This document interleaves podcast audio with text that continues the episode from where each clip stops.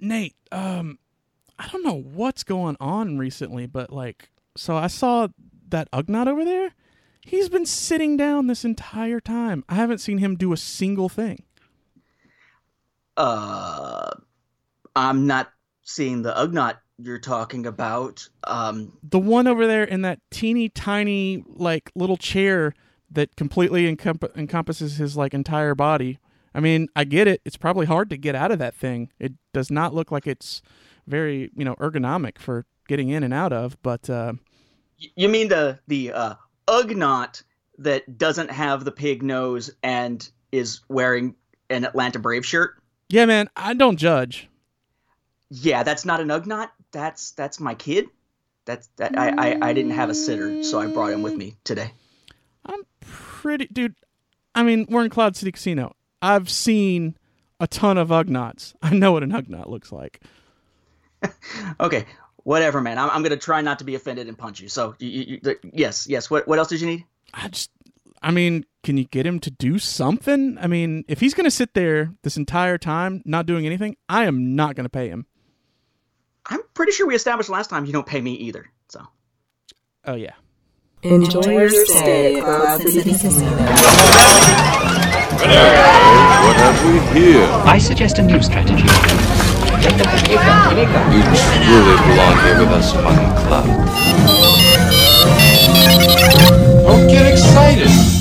Welcome, scoundrels, to another episode of Cloud City Casino, your destination for Star Wars and gaming. And I'd like to thank you for visiting our fabulous podcast, Among the Clouds. I'm the administrator of this facility and your host, Michael Morris. And with me, that other guy, Nathan P. Butler. hey, hey, hey, and no, I'm not kidding. The the opening was not a joke. Um, we are recording here, trying for our first time doing so with Baby Cade in the room, so we can record during the day while my wife is at work. So he is uh he's about two feet away. He is watching uh, Tom and Jerry with no sound, and he will probably be watching Scooby Doo at some point with no sound because that's about all that uh, Boomerang actually airs these days. um, but if you hear any like little baby sounds in the background, that's just him chilling. Um, Or it could we're be me. That this will work well during the day, so that we can record when it's a little bit more convenient and uh, be a little bit easier to get episodes out to you. Uh, so far, so good. He's digging that uh, Tom and Jerry so far, even though he's probably seen this episode a million times. he doesn't know the difference. He doesn't even Exactly, remember last. Tuesday. He's a baby. exactly, and he's not going to work for you. So okay. I know. You explain. Cloud City Casinos take your child to work day. You That's explain child labor laws and how that works. I get it. Well, here in the Outer Rim. Wait, is this? The, yeah, this is the Outer Rim, right? The Anoat system. Yeah, uh, here in the Outer Rim, uh, child labor laws don't mean much. Yeah, but I told you. That's why you could have slavery on Tatooine and stuff. Yeah, but I, I told you we're we're not a part of any of the mining guilds, That's good because their Tie Fighters look weird. right? You've got like one eighth of a Tie Fighter, or I guess seven eighths of a Tie Fighter. There we go. But they're yellow, which is cool. Actually, I do like the design of the mining Yeah, ties. Let's say. cool. Yeah. Uh, oh yeah, exactly. He's like, Ugh, down on there. Yeah, he just loves those Tie Fighters too. uh, so, so last time we talked a lot about video game news because it's been a while, um, and we said that we'd hit the tabletop stuff this time, and there's a lot of tabletop games for Star Wars through Fantasy Flight Games. So, how do you want to do this? Are we talking like updates for each game, or is there a particular approach you want to take? Because, uh, I mean, they've got quite a few things out there on the table, so to speak. Yeah, I mean, I think that we should probably just hit each game and then kind of talk about what little bit of information may or may not be out there right now, as far as like new, um, you know, new content or you know whatever news has been announced. Okay, so let me start us off then. Um, Star Wars Armada. Armada actually has the thing that I'm very excited about when it comes to a pre-order, but I'm afraid it's going to break the game, which is the Executor, right? The Superstar Destroyer, that $200 expansion for what is probably a dying game um, for Armada that uh, I'm ordering through Miniature Market, but even there it's 160 or so. Um, it looks really cool. We saw the mini at a convention. It was in a nice display case, looked really nice. And yet, we haven't heard squat about it really since the announcement. It's just sitting there as a pre order, and we haven't really seen any other announcements for Armada otherwise. So, two questions that come to my mind. One is do you think that this Super Star Destroyer is going to break the game since we haven't really heard much about how it's going to work? Like whether it's maybe something that, that missions are based around rather than being something being actually used. Um, I, I don't know how it's going to play. But two, do we think that Armada is dead or about to die? And if so, will we even see this or are they going to cancel the Executor? That's those are really good questions. I, I think honestly, um, like I wouldn't bet one way or the other. You know, um, because is it? Did they give a, um, a release time? Did, did they Not ever- as I recall. Um, I'll take a look and see as we're talking here, but I don't remember them announcing any kind of of time frame. It was just sort of a coming soon, and they at least had a packaging mock-up because that showed up on the the uh, pre-order sites already. But uh, otherwise, there hasn't really been much of a peep. Right, right. I'm actually running through something right now. So it looks like it was announced back in August. Um, okay, so it says um, it's supposed to release in the first quarter of 2019. Right. So they've got the rest of this month, next month, and then the following month, and that is Mhm. it, which is not a whole lot of time for something that they haven't really promoted at all. Like especially if you're talking about getting people interested enough to jump into it and spend two hundred dollars. Right. Exactly. He's even freaking out. Two hundred dollars. he goes, "Do you know how much baby food that is?" That's like that. That's totally like four cans of baby. I was about to say, not that much actually, but you know, four cans. a little bit more than four cans, but not all that much. Um, but yeah, I mean, it's it's it strikes me as odd. We don't have a lot of hope based on the news, the lack of news that Armada is going to keep going, and yet here's this massive two hundred dollar expansion ship that's coming. And um, now, did they in in where they announced it? I don't remember them ever saying anything about it. But did they talk about how the gameplay would even work? Because unless this is something like the Empire has just that, and the rebels are trying to take it down, or something, there is no rebel equivalent to this. So how on earth do you get a balanced game when you throw the executor into the mix? Or is this just a matter of them saying, you know, it'd be awesome, a super star destroyer, and with Armada we can actually do it. So let's go out with a bang. I mean, what's the what, what is the rationale behind it in the game eh, overall? I mean, especially since the game is dying. It seems like it's dying. yeah. I mean, it's. Uh, I'm kind of wondering if it's not going to be a situation like how you play the um, I can't even remember the name of it with X-wing. You know, where you'll play the the special rules with the larger ships. Um. Well, that's what I'm thinking. The epic mode. Yeah. Epic. But there you go. the thing about that though is that with the epic mode, at least to some degree now it's balanced because you've got those other larger ships, Mhm. um, where you've got sort of the campaign based around it. Um, I mean, I guess I could see it. It just seems like it's. I don't know, there's not as, as aside from the actual campaign that they released for Armada, Armada doesn't tend to provide scenario based play most of the time, unlike how in X Wing, a lot of the little uh, manuals that came with the expansions would sometimes give you like a very small mission scenario to do, Mhm. um, which sort of leaves this somewhat up in the air. I'm trying to find information on it right now, but everything I'm looking up about the Executor on uh, Fantasy Flight's website just keeps pointing me to the LCG. you're, you get this massive product coming, and you're like, yeah, I, I'm, I'm not actually going to announce anything about it. That doesn't make a whole lot of sense. It makes me wonder if I go to to upcoming products if it's even going to be listed on their website. Uh, I don't know. You know, honestly, I think with it being quarter one, um, or first quarter, that I, I think that it's probably going to show up. Um, I mean, one thing to mention this this thing is really cool, but one thing to mention because I know it matters to a lot of people. I, I think it's pretty close, but it's actually not um, in the proper scale. Right, it's huge, but it's not. It's but that's kind of like um, I was just running into this with Nemesis that we talked about on the last episode. That uh, game that I kickstarted that's just amazing. Um, because if you look at that, they did the same kind of thing. They try to keep everything in scale, and as soon as you get to the largest of the alien creatures, conceptually the scale would have just been so large it wouldn't have fit in the box. It wouldn't have been cost effective. So it's kind of one of those things where at the far end of a scale spectrum, you're going to wind up with a bunch of fudging going on because it still has to be something that's you know available from a price point perspective, um, which again is kind of unfortunate. Now I'm looking at their the Fantasy Flight Games website. Um, they have the announcement. Okay, so the announcement, you're you're right, was back in August. hmm Um, such a huge miniature serves as a stunning reminder of Imperial might on the battlefield. It says 24 inches from tip to tip. Um, uh, I, I seem to remember um, the president mentioning something about that in debates. Um, uh, unparalleled size. Mm-hmm. Uh, and they show a comparison of it to the Imperial and Victory class Star Destroyers, and those are both just awesome. Mhm. Um, and it costs 35 points to equip um, with the Emperor. But I'm looking at it, and it doesn't seem like it's saying anything at all in this news bite about campaign style play. Mhm. All that I'm seeing is that it's expensive as hell to add to your uh, fleet, right. but not that there's anything specific. So I don't know. I just I.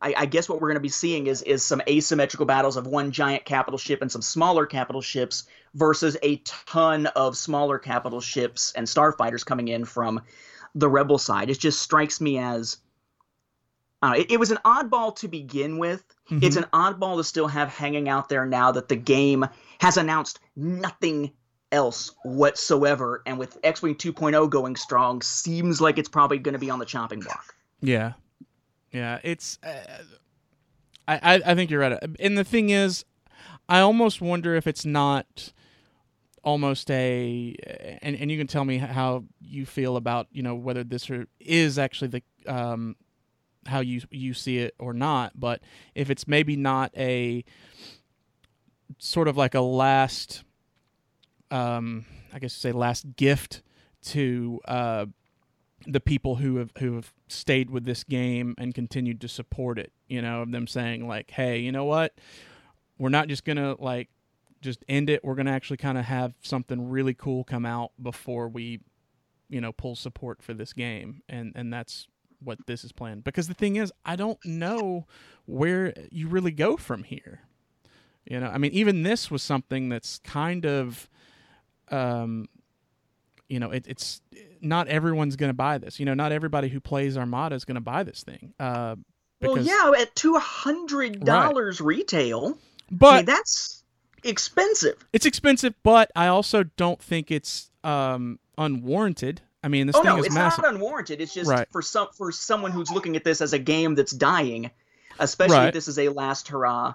Mm-hmm. Unless you're collecting it for the mods, like my, my buddy Eddie Vanderheiden, he's a, a fellow member of the timelining community. Mhm. He picks up everything, but he picks them up so that he basically has the minis that he can put on display and have as a collection. which is a great Um, thing to do a lot of people do, it. that exactly. yeah Which yeah. I'm going to wind up probably displaying most of mine at some point, Mhm. um, since I probably do that more than play at this point. But it's just it's. I mean, you have to almost treat this as you're buying a model, not you're buying game components, because for the most part, the game's just not going to be. And I did look um, also on there. The the cheapest way to deploy the Super Star Destroyer would be to deploy it as a Star Dreadnought Command prototype, which will be one of the uh, way, the variants. Most of the time with these ships, you have different variants of them depending on the ship cards that you've got. Mhm. Um, 220 points is the minimum to field the ship. That's a lot of points too. right So I don't know. It's I mean maybe it is sort of a last thing. I would like to think that it's one of those things where they're like we announced it, people have pre-ordered it, people are excited for it. We're still going to get it out there. But you would think that if this is the last hurrah and it was in that kind of spirit, they would mention it's the last hurrah. Um, but then again, there's the marketing side that says, "Oh no, no, don't mention it," because then that would cut down on sales. But that would seem to undermine the the spirit of we're going to do it as a last hurrah for you, the fans but we're not going to tell you. You know, it could kind of it, it undermines the consumer friendly aspect of if that was behind it. I'm assuming it's just they were going to make it, they're still going to make it, right but yeah, and and see if they can make enough of a profit off it. But I don't see them going much beyond this one. Um, and there's not a whole lot of other capital ships that you can really make that much use with um, within canon unless you start dipping into other eras again. Right, right, and I- mean that's the thing. I mean there there are yeah you, you have to go into other eras, and I would be fine with them doing that, but I don't know if you would then have to turn around and, and do like a 2.0, and I don't think Armada would survive a oh. 2.0. Armada's barely surviving a 1.0. So yeah, there a 2.0 relaunch would be a killer, an mm-hmm. absolute killer for Armada. But now if they could find a way to take what exists for Armada and, and this is a radical idea. They're never going to do it. But I think about the fact that with X-wing 2.0, which we're going to get into, X-wing 2.0, they've done some things like, for instance, the YT 1300 models are not interchangeable. You've got one type that's for scum and villainy, one type that's for resistance, one type that's for rebels. Um, you've got uh, the fact that they've repurposed some things. Like the fire spray is something you used to be able to use for the Empire or scum and villainy. Now it is scum only. Um, and they've done some things um, to sort of retool and try to recapture mechanics from the earlier releases through the conversion kits. So maybe an X-Wing 2.0 conversion kit that allows for capital ship battles off to the side or something to make use of these earlier Armada minis or something. Um, I don't see them being able to keep Armada going the way it is. I don't see them retooling Armada itself. He's excited. He's like, I love talking about canceled like games. I love. Um, but uh, I don't see them retooling Armada. I don't see them doing it like a 2.0 of it. But at the same time, if they really want to make use out of it, there is an opening with the fact that X-wing is currently relaunching and conversion kits are already kind of the thing for players of X-wing. Why not a conversion kit to let us use some Armada? somehow within X-wing, even if we're talking about like an X-wing campaign that lets you use some of the old Armada stuff because they've done a campaign for Armada before. Uh, right now, it just seems like Armada is withering on the vine, and they're just not willing to announce that they're going out to put the final bullet in its head or blaster shot to its head. Yeah. I I mean, I honestly I don't think they're going to do that. I, I think that something like that it would likely be more expensive. You know, I mean, I, I think that it's um the risk to rewards um is not a, a good ratio. You know what I mean? Like I, I think that if they felt like that they would probably sell um you know enough of those then okay. But I, I think that what they'll, they're probably thinking is most people probably just let it, you know, sort of let it slide. That's my thought. I, I just, Yeah. I don't think that. It's just um, it's I'm excited for it, but at the same time it's disappointing because I actually really enjoyed the gameplay on Armada. I just wish it. Whoa, he didn't like the gameplay. Apparently, he's over there doing like. he's like, it could have been better. He's like Lone Starr gives you the raspberry. Uh, exactly. Plan my moves three moves ahead. Are you kidding me? Exactly. Um, I mean, I enjoyed playing Armada, but it's one of those games that never really felt like it got a chance to get off the ground. I mean, even their most recent sets of their waves of expansions have been teeny tiny and haven't really added that much to the game. It was if this had started out, I think Armada would have been better if it was like what they did with Rebellion. Here is one base game, period. Now here's maybe one expansion to it. Period. And that's it. Make it a little more expensive to get into it first, add a few more models to it at first, but don't do it as waves and treat it like, you know, a new version of X-Wing because it's not going to be able to sustain that. Well, I actually think that um, there's another uh, thing that that we've not mentioned per se um, that that's been a big hindrance for it, and that is the the time it takes to play around. Um, you True, know, yeah, it's a little bit more deliberate. Yeah. uh, Well, I mean, it's I I can't remember exactly, but I do know that um you know the round like for instance to play a full game of Armada, I want to say is probably like double a game of X-wing. Um, I mean, I'll, I'll be honest, it's it's been a while since I've, I've played Armada, so I can't remember hundred percent. But, um, you know, that's double the time. And X-wing games are not really short. They're they're not super long, but they're not short either. They're they're about as long as I would think you would want them to be. Um, you know, for a, success, a successful game, they're, they're like at the top of it because I think honestly one of the things about games uh, that can cause them to be more successful is the time to play them. You know, if you can pl- knock out a game in like 15, 30 minutes, I think that that is going to be appealing to people, especially long term, way more so than something that's going to you're looking at an hour for every game. I would say also that helps the competitive scene too. Mm-hmm. You know, the faster you can get through the games, the faster you can cycle through your different tiers and so on, your different brackets. Um, so yeah, I don't know. I just I it's unfortunate because I look back at Armada and it's it's a frustrating development history, and I can't see it going beyond this. I, I really am questioning whether we're actually going to ever see this expansion. I the fact that they haven't mentioned it since August, not any previews of this is coming, not any previews of new mechanics for it or upgrade cards, the fact that it's been basically radio silence Mhm. worries me because here we are near the end of January.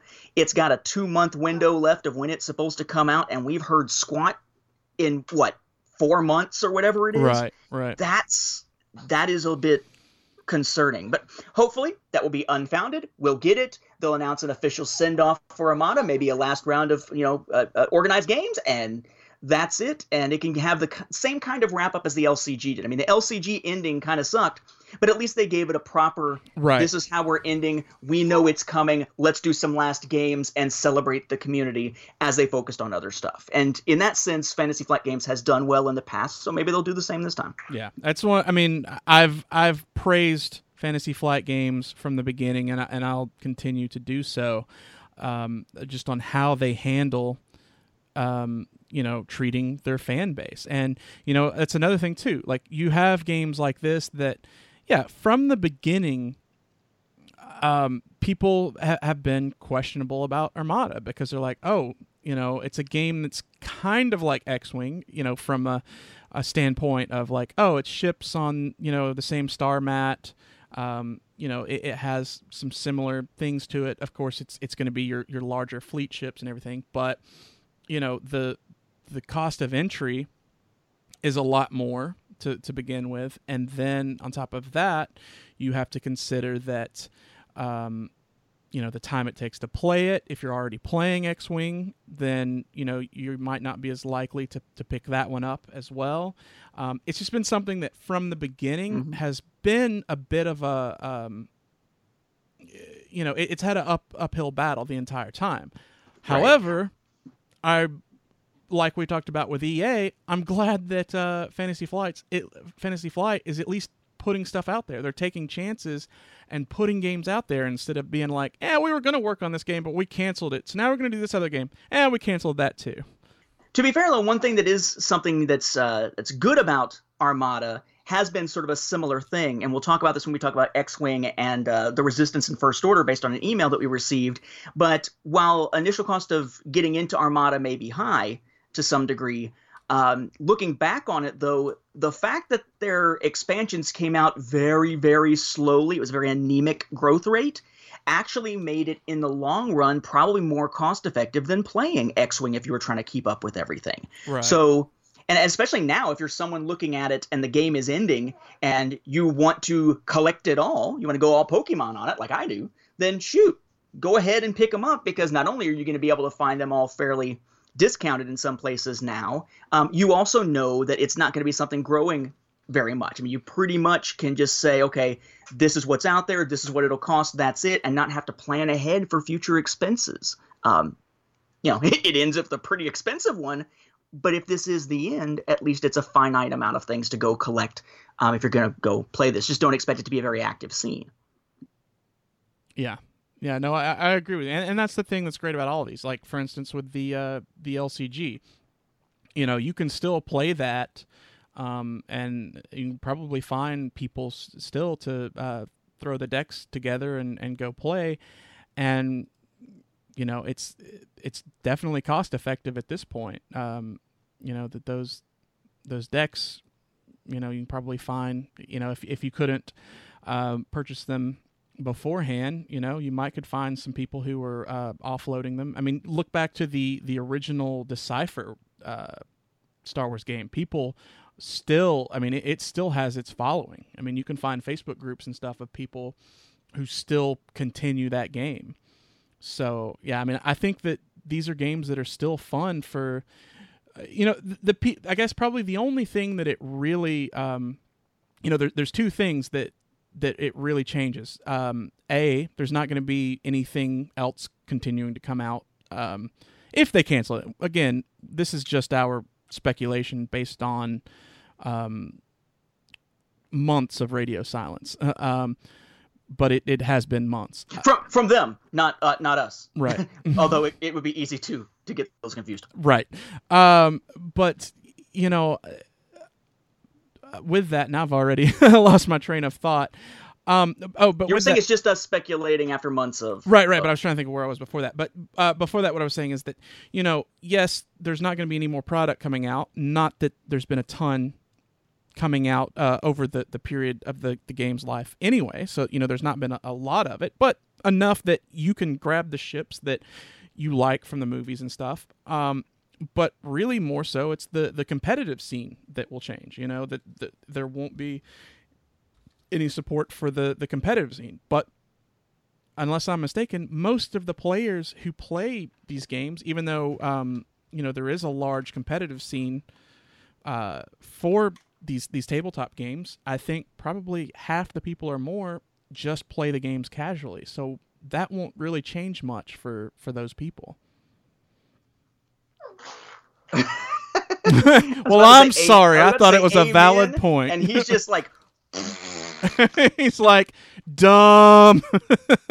man, man, thank goodness he can't click on a iTunes or we'd get a one star review from Baby K. hey, he gets that negativity from you. Oh yeah, probably. um, from you, all right. I learned it by watching you. Um, all right. So speaking of negativity, um, one game that I was early, uh, that early on I was negative about, um, not from a gameplay perspective because it was actually fun to play, was Star Wars Destiny. Because of course Destiny has that TCG CCG model with the random booster packs. You have to have two copies of certain cards to have enough of the dice to actually use it to the fullest. It really is a model that I loathe at this point. Right, But it's a model, and and now yes, now you can do the because now it's appropriate. um, but that said, it has been phenomenally successful for Fantasy Flight Games and keeping the Star Wars line alive.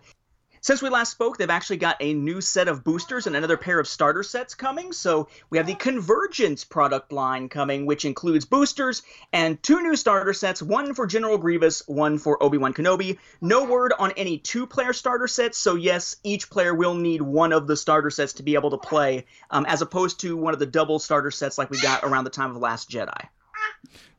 Right. Yeah. I mean, it, it's it's crazy. I would say at this point, it kind of seems like, which I mean, X Wing has been having stuff come out Fast and Furious as well, but it, it almost seems like uh, Destiny has kind of usurped, um, you know, X Wing's place as the the main uh, Star Wars title. You know, like, like gaming Oh, yeah. title. And, and I may be wrong on that because I'm just basing that off of my own, um, you know, uh, what I've seen. And, and of course, like I said, you, you have to actually look at real numbers and stuff. But I would say, if not, uh, pretty close. Yeah, it's sort of it, it draws from a different uh, a different fan base or a different uh, player base than something like an X-wing would. So it's it's tough to make a direct comparison, but it's certainly something that grew faster than most predicted, particularly with this particular business model. Um, and it's one of these things that, in and of what it is, even though there are boosters, it's a relatively inexpensive game to get into compared to something like a miniatures game oftentimes. So it's something where the ease of play, um, the portability of it, the affordability of it, relatively speaking, and all of that, and drawing from a from a fan base that's looking for card games or dice games or both, um, does seem to have made for sort of a sweet spot for Fantasy Flight. I mean, they've been rolling out these expansions uh, pretty quickly, um, generally speaking. right. Um, this one also, by the way, um, has uh, bounties in it um, that they've been really kind of hyping up, for instance. So, from a gameplay perspective, they're slowly adding to the depth of the game. It's, I would argue, it's still just, and again, I have not played this in a while. I've just been following the news on it. I would argue it's nowhere near, for instance, the depth you eventually got out of the LCG. But you think of the LCG in its first cycles compared to what they're doing with Destiny, and it seems like they're kind of at a decent pace of developing mechanics as as you play. Again, I'm just going by news coverage, but it does seem as though it's something where they're not just resting on their laurels and just putting out new cards with each set. Um, they really are sort of trying to refine it as each one comes around. So, you know, it, it's it, if you're into this sort of game, if you're into this sort of business model, then this is a, a great one to be checking out because they are consistently rolling out new sets. In that way, it does very much remind me of the old Decipher CCG, where every so often you know, here's Jabba's palace, here's Cloud City, all these different expansions coming. I just wonder if it will ever get to a point or if they'll have to roll it back a little bit because I remember with the the CCG from Decipher, it did eventually get to a point where it was sort of uh, too much, and you had people leaving the game because of the sheer number of expansions, and it was a very big barrier to new people trying to play. So at at some point, will Destiny get to a point where there's just too much stuff to feel like you can jump into it? It seems right now that the gameplay itself is straightforward enough, and the tweaks that they've made over time are minor enough that so far it doesn't seem like the number of sets is a barrier to entry for Destiny. Um, but this is coming from someone who has no intention beyond those initial two player starter sets to actually get into Destiny. Right, right. Um, yeah, I mean it's, and once again, I think if I'm not mistaken, isn't this game? I mean, doesn't it play very quickly? Yeah, it's one of the fastest, if not the fastest, Star Wars games for Fantasy Flight. Right. So you've got that on top of um, you know the other thing like uh, in comparison to say x-wing and armada um, storage you know um, it's a lot easier to store some cards and dice what's up You say this as I'm staring at my closet with like, what is it, six giant Plano tackle boxes, two or three small ones, and I've got another giant one for Legion that won't even fit in the closet in the other room. hmm Oh god, yes. Storage for miniature games is redonkulous. Um, storage for this type of game, super, super, super easy. Mhm. Um, you just have to have a place basically for the die, uh, the dice, and Which, just you know being rest of the box. cubic um, you can very easy to uh, to store because you can pretty much if you've got uh, say like a flat Mhm. base uh, container. You can just put them all Yeah. in a row across them, and then you just put the next row and you know run it across. It's super simple to uh, to store something like that. Shout out to my fellow Eye of Judgment players. When he said cubic, I immediately thought of the cubics from Eye of Judgment, baby. Like probably the only person that remembers Eye of Judgment, the PlayStation 3 game where you use the camera and the cards. And then they had a PSP version that was also awesome. I vaguely remember that. Like, God, I love that game, but it's dead. It's long dead. seems like wasn't it's, that It's not a even beating a dead horse. It's beating the ashes where the horse has already decomposed. wasn't that a um somehow come like uh tied in with magic, or am I crazy? You're crazy. Oh, okay, that sounds about right. you give me two options. I'm going to go with the one that's more accurate.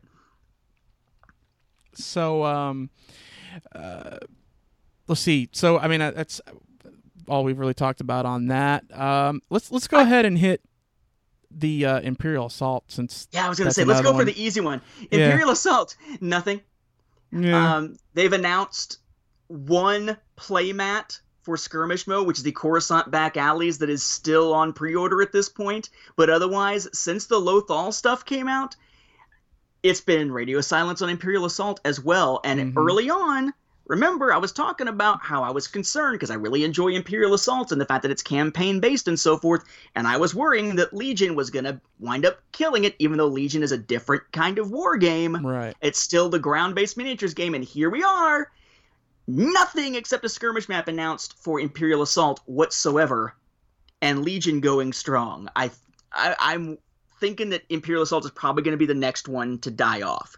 right Um, they're basically cleaning, clearing the decks. It seems to me. Maybe I'm wrong. Maybe we'll get a big announcement. And knowing this show, we'll get an announcement tomorrow right between the time we record and when we release it. But yeah, I think Imperial Assault's on the way out personally because there's, I mean, a, a skirmish map. A game cannot live by skirmish maps alone. right.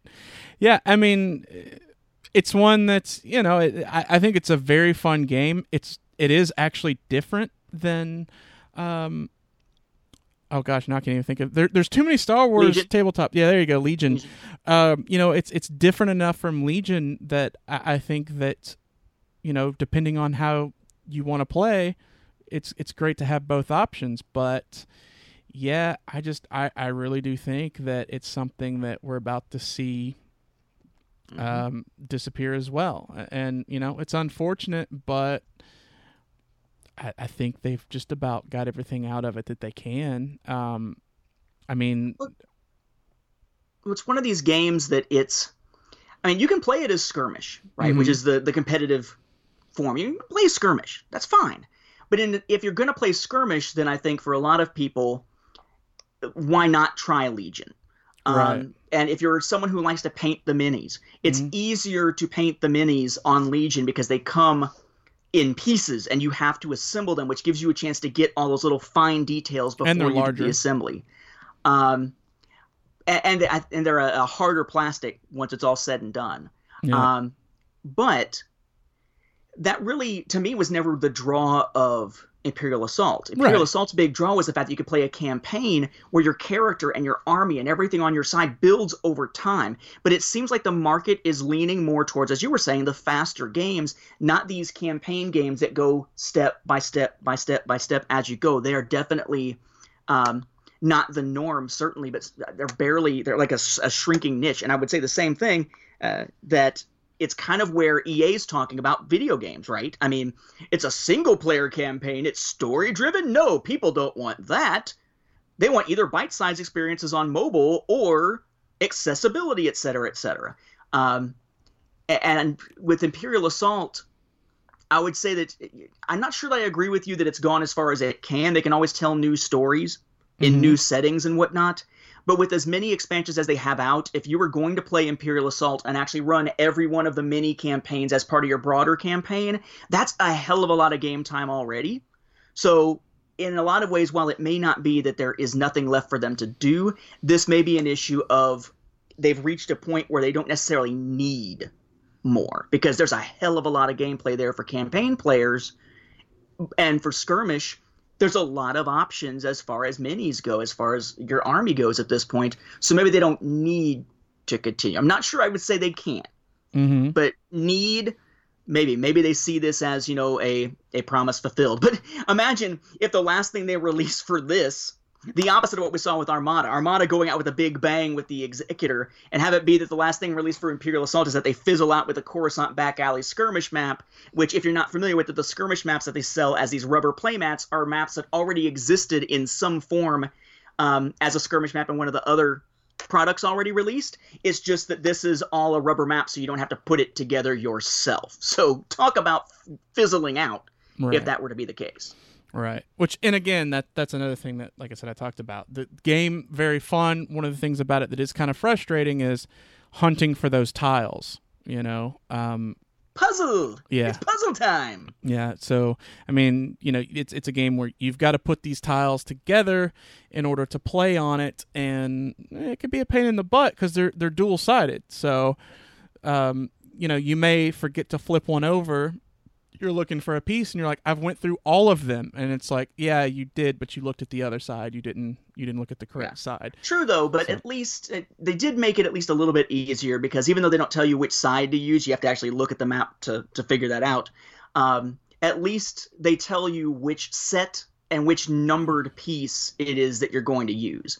Um, as far as that goes. So it's not as tough to put together as it sounds, but I will say that storage wise, um, with all the different sets and all the different map tiles that have come, now the trickier part will not even be putting it together or finding the number of the tile. It's just there's so damn many tiles of similar shapes that now I'm going to have to find which one of that shape is the right one. So they're numbered to make it easier to find, but you had a lot of similar sized pieces now that unless you've stored them very meticulously, you're going to be having to sift through. Um, the difficulty comes down to your level of organization, I would say, more than um, just the fact that you've got to put it together. True, but I mean, like I said, I, I know several people um, that was a problem for. You know, I I actually did something that uh, people were like, "Oh, that's actually really smart," um, and because everyone else just you know they sort of they're mostly just like, "Eh, let me try to just bundle it best I can and keep it separated." Um, but what I actually did was I took those, um, you know, those like protectors that you'll use for uh, sheets of paper. So if like for instance you're going to make like a portfolio or something and you print Yeah. out and then you, you slide it in there, I actually used those to keep um, some of them in to keep them sort of divided up. Ooh, that's actually pretty good, and that would save me a lot of space if I put together a binder of that type. Good call. I like that. Yeah. So that was the best I could. It's still not great. Don't get me wrong. I like the fact that you announced it though, as this is something where people said I was pretty smart, and I'm like, Hey man, s- they say that plenty, man. It's not as rare as it sounds. uh, are you talking about for you or for me? For you, I'm trying to give you a, a side, uh, kind of a backhanded compliment. it's it's it's I don't hear it a lot, so I got to make sure and let people. Hey, did you hear that? They said I was smart. Uh, so yeah, I mean it's it's one of the. I, I think it's a probably one of the better methods for for trying to store this stuff, but it still has its own problems. Uh, with that, I mean I think that's about all Oh, there yeah. is to say There's on. not a whole lot to say about a game that Imperial has nothing. Speaking of games that have almost nothing, Uh huh. since we're on the subject, um, the Star Wars RPGs from Fantasy Flight are basically. It's like they've given up on the idea of individualized product lines now, and they're down to source books that work for all three, which I actually think is really cool and really useful and very cost effective. Mm-hmm. Um, but at the same time, it does kind of mean that the individual lines, as individual lines, seem to be dead. Uh, Edge of the Empire, Age of Rebellion, Force and Destiny, they pretty much have dwindled, and it's been a while since we've seen a new release for either of them.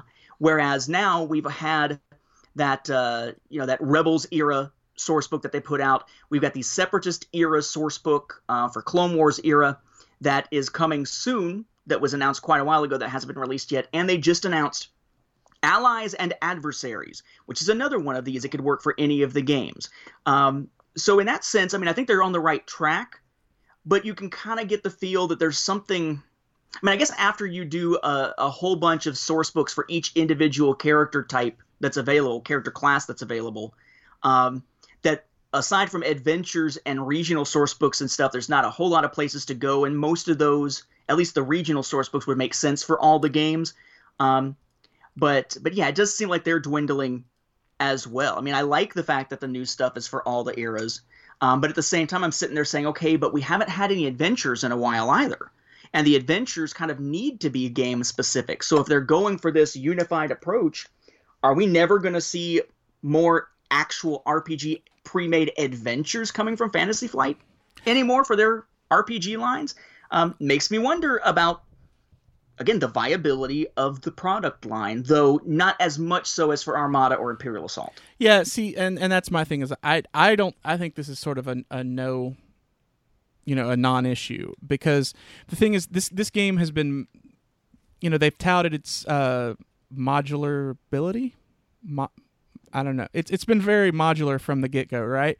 Like, um, it's it's essentially, it's really just one game. It's really just the Fantasy Flight Star Wars RPG game but they split it up into three different um what's what's the word almost three different themes i suppose where you have your more um military style with the uh, age of rebellion you have your more like scoundrels and bounty hunters with the edge of the empire and then with the uh, force of destiny that's where you deal with the more jedi stuff you can play them specific to those or you can mesh them together. I would think that most people uh, are probably picking from whichever book they like. And I, I think with that, like for their home games and stuff, and I think that, you know, with that, that they just decided, you know what, there's no sense in us sitting here trying to make something specific to Age of Rebellion if everyone's going to be wanting to play that with, um, you know, Jedi or, or uh, you know, scoundrels anyway or whatever. So I, I think that, uh, or I'm saying scoundrels, I guess I mean smugglers, but, uh, you know, I think it's just, it's a situation of, hey, it really is the same game. So let's just, you know, kind of put the stuff out uh, that can work for all three systems. which sort of begs a question for me i always i always try to launch the questions at you as they come up here to kind of keep things engaging maybe ask you things that the audience would also be wondering about of course um, and what stands out here is the question of okay so they're combining them together it's been a while since we've had any of the core game rule books. Should we expect or hope for a core rulebook that gets rid of all those differences between the three games, or at least um, lays out the options from the three core games so that someone could just pick up one core rulebook and start playing? Because right now there are some differences in the character creation and whatnot um, as they're designed for the three games and slight mechanical differences to them. So should someone today, with the books being produced for all three kind of combined into one, should they still have to pick up a core rulebook for one of the games to play or multiple to play? Or should Fantasy Flight put out a new core rulebook that just merges it all?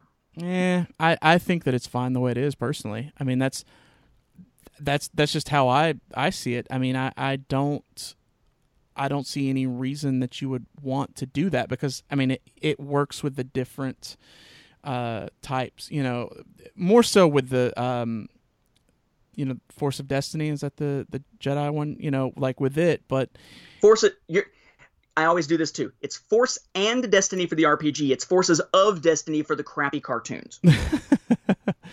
um, I uh, wasn't there something that was called Force of Destiny, not Forces, Force of, or am I wrong on that? Force of Destiny doesn't ring a bell, but probably. I mean, titles tend to get reused a lot. They really like those two words thrown into like every title, but it's cool, whatever, no big deal. Uh, but point being, like I said, I, I think that they're similar enough that you know, for instance, if you want to build a Jedi character, then yeah, you should probably grab the uh, you know the Force and Destiny book. If you if you're wanting to build a um, you know a pilot uh, for like the Rebellion or something, then you should probably grab the Age of Rebellion.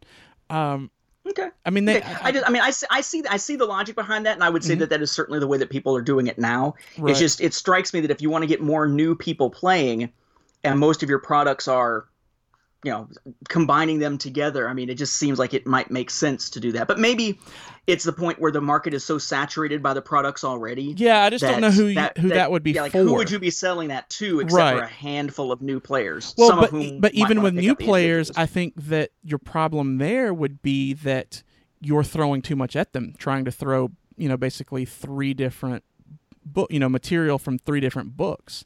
Um, maybe like a like a start if they wanted to do like a starter or basic rules or something like that where they um you know kind of dumb it down for you but it seems like they did that right didn't they do that with like basically box sets for at least age of rebellion and uh they they did a boxed set uh, introductory adventure for Yeah. beginner game as they called it for all three and one based on the force awakens that wasn't specific to any That's of right. I. I remember that. That was So, yeah. pretty cool. They did Yeah. that. So yeah. So I mean, I, I feel like that they've already got everything covered. So for someone who's going to want all of that stuff, those people are going to grab the books um anyway. I mean, it's as as uh, you know, as, as a role play player, I, I think that everyone's used to it. You know, you're used to having to have a handful of manuals. I mean, you know, Dungeons and Dragons. There's basically the I'm trying to remember exactly what they they call it, but uh, you know, I want to say maybe the they talk about like the the Trinity or whatever. You know, you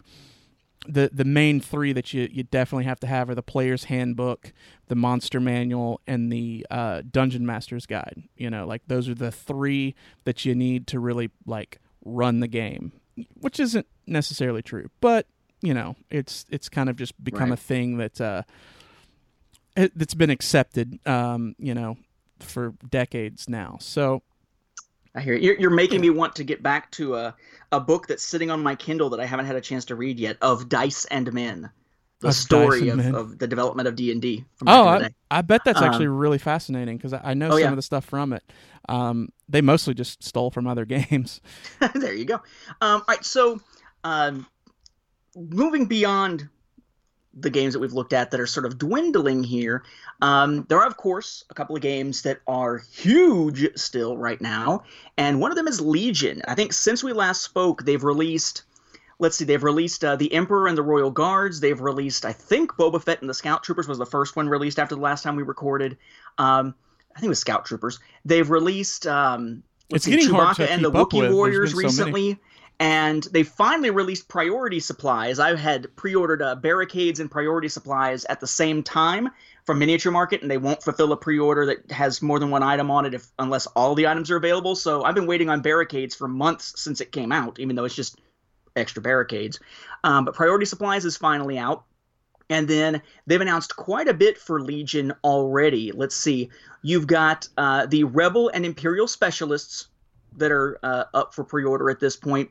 You've got Jyn Erso and the Rebel Pathfinders. You've got Orson Krennic and Death Troopers, uh, and they've recently announced the uh, uh, Combat Assault Tank, uh, the TX-225 GAVW Occupier Combat Assault Tank Unit. Say that three times fast, and the uh, X-34 Landspeeder Unit expansion. So lots of stuff coming pretty smoothly so far for Legion, and quite a bit that's already been announced. The only thing I would say that frustrates me about Legion, aside from the fact that I'm just I'm terrible at putting the minis together. I'm just really slow at it and wind up with friggin' adhesive on my fingers and stuff like that. My Right. wife can tell you about the time that I managed to stick my fingers to Chewbacca and wind up replacing Chewbacca because it has a bunch of the original one has a bunch of skin on it now. Right. Yeah. Um, but um, yeah, that was not pleasant.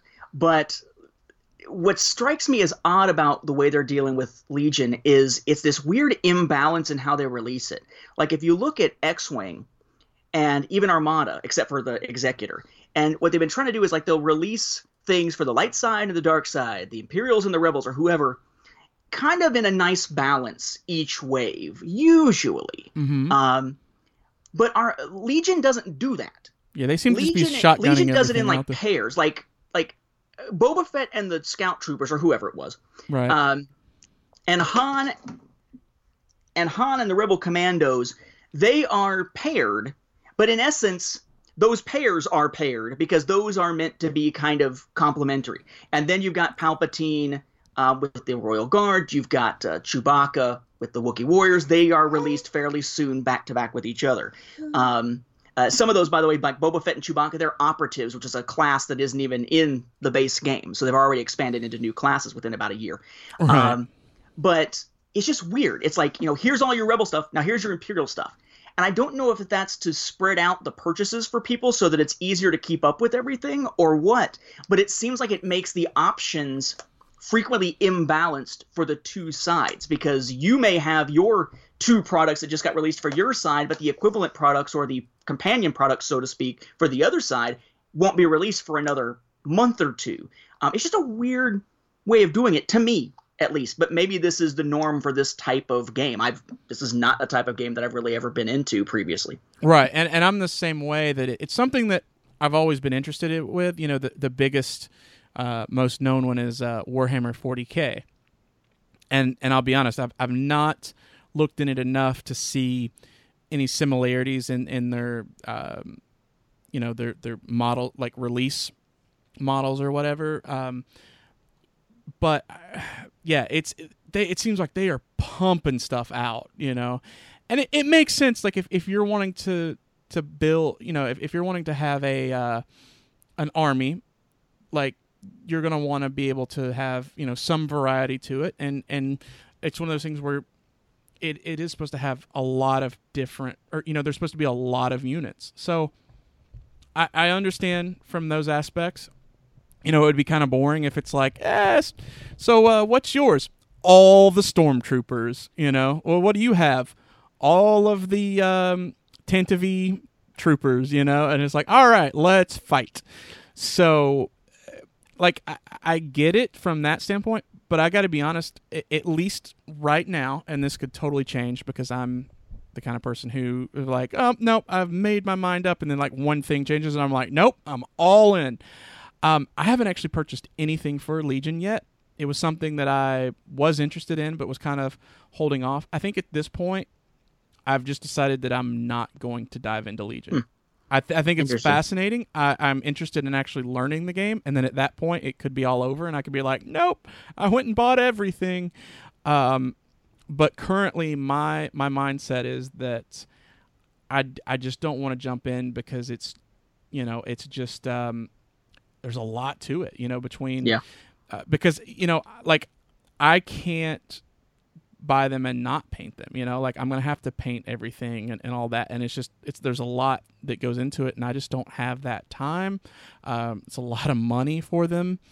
Um, you know, I just I think that at least currently I'm not going to jump into it. That may change like within a year or so, um, but uh, we'll see.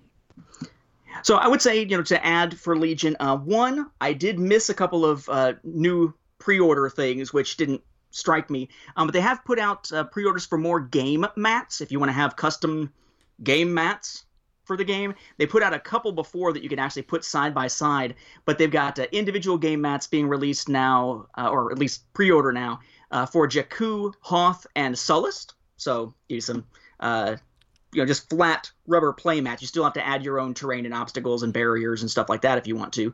Um, but I would say that what stands out to me for this is one, yes, it is more expensive, um, but you're it's more expensive because on most of these, when you get, for instance, a unit of let's say it's four troopers, the four troopers are all different sculpts.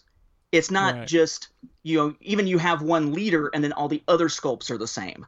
Um, so the variation probably accounts for the price difference. Though, do we need the variation? Do we not? It's a nice touch.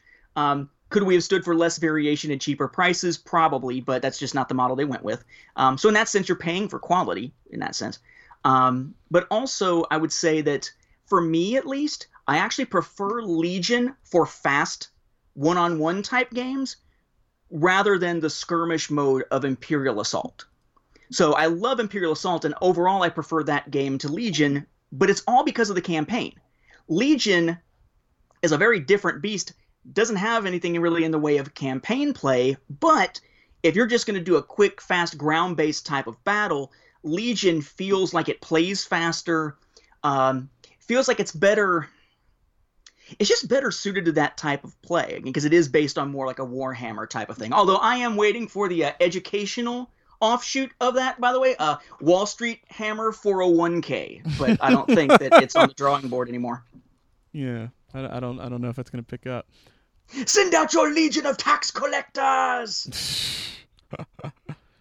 Talk about zombie hordes, right? yeah. All right, so uh, we need a transition here. So uh, from ground to space with the games they are still heavily supporting. Um, that brings us to X-wing 2.0 or X-wing Second Edition, which has finally launched. I think since the last time we actually had an episode talking about the miniature game, since before that uh, that bit of a break that we wound up having. So I guess we need to get in some initial thoughts on you know just Second Edition in general now that it's out. A bit about what products are out there, what products are coming, that sort of thing, to make sure that we've got our uh, bases covered. So, what do you think as far as just general thoughts on second edition with new mechanics, um, the way the factions are broken down, all that sort of thing? Uh, what are you thinking? I think I seriously need to actually get around to opening my uh my box. I yeah, I still have not opened. Miniatures, excitement. Michael craves not these things. Uh, I mean, I do. I just there's all this other stuff, and like basically what happened was, you know, it came out in October, and I went and got it, and I was like, oh okay, because I, I was real busy at the time, and I was like, well, I'm going to, um, you know, here in a couple days, I- I'll check it out. Well, that was like right about the time that I decided that I was going to get back into uh, Dungeons and Dragons, and then I just got real busy doing all that stuff and everything, and then next thing I know, I'm like, oh, I have zero time, um, and I and now I was looking like, wow, that was like three months ago, so uh, yeah, I should have done it already, but I didn't, um, and yeah, I I haven't even Oh, opened okay it. But I mean, I have I have seen some stuff like because when I do go there, I mean that's the crazy thing about X-wing is that you know X-wing is Tuesday nights, except for on Wednesday nights, which is when I go for D and D. That's also when everyone seems to show up and play. Um, so it just seems like every night is X-wing night um, over at uh, the the the place where I play, which is uh, Gigabytes, is the name of the the game or the name of the game store, which is kind of cute because it's like gigabytes. Like, oh, I'm gonna Oh, yeah. I don't know. Say- you you said you know every, it made me think that every night is X-wing night, and then I'm thinking every town has an Elm Street, and then that's a whole other genre of discussion. Yeah, that is Um, a really weird. Com- it's but- a weird connection. yeah, that poor brain of mine. but what else? Um, having a child has broken some of the synapses. I'm pretty sure. Um, so I think that it's it's. I mean, it's not a full refinement. It is a 2.0. It is sort of a refinement of the previous game, but it's not like they overhauled the entire thing. Um, it's not like if you never played X-wing before, versus if you have played X-wing before, it's going to be the same type of learning curve, not even remotely. Um, but they've tweaked a few things here and there, and I'd say probably. Oh, that, see, baby's excited. He's like, oh, I got, I know. I'll tell like, where are the legacy era ships, man? That's what I'm named after. Um, but I will say that I do like the use of the charges. Those in particular stand out to me because it gives us some new ways of addressing abilities. Plus, the idea that they're treating the different modes, so to speak, of the the changing wing ships differently now so that you have to actively change modes back and forth to get whatever the benefit is. So for instance, the X-Wings S-foils you actually open and close, not just on the, the miniature, but actually through a game mechanic through one of the upgrade cards. And the same thing with like swinging the wings on a U wing, that sort of thing. So, in that sense, I think that they've kind of made it, it feels a little more intuitive. It's kind of one of those things where you realize that what we're seeing here, yes, exactly, in a mm. lot of ways is a game that started out long enough ago and has had so much added to it that they needed to stop and refine because there were things they could have just added in but we're so far along that it just would have made things more complicated and, and more difficult for everyone. So mm-hmm. doing a big kind of overhaul like this and giving us a 2.0 where, you know, if you played X-Wing, you can still play it. It's not, you know, that much different, um, but has enough things different to make it feel like it's really been given more thought. Um, Right. I think that's probably the best way they could have gone, although it does mean a although it does mean a lot of reissues of previously existing ships or conversion kits and you know in this case they've released both Right. But I mean, they were still printing them, so now it's just a situation of ah, we're just printing it the updated version of them. So uh, so well yes and no because some of the minis are actually brand new Well, right, like right, the but X-wings are, are new. I want to say that the uh, Y-wing model is new, as Chris Locke in an email to us points out. I believe the Y-wing is also new, which I didn't notice at 1st Mhm. Um, so I mean, well, are the are the models new or is it new The paint models, jobs? yes, the models. Because I noticed that like the Firespray has. no, s- some of them are are slight retools, Mhm. but some of them are significantly different. Like I think the Firespray might be a slight revision, but not. well, I think much. it's just a paint, like just a uh, different like paint a paint job. type thing. Yeah. But if you look at um, the X wings, for instance, the X wings now have the wings that open and Right, close, which is right. cool and yet also stupid because when they're open they look awesome. When they're closed, they can tilt and be completely out of alignment and look idiotic. I actually kind of wish they hadn't added the ability to open and close them to the X wings without it being something. Yes, exactly.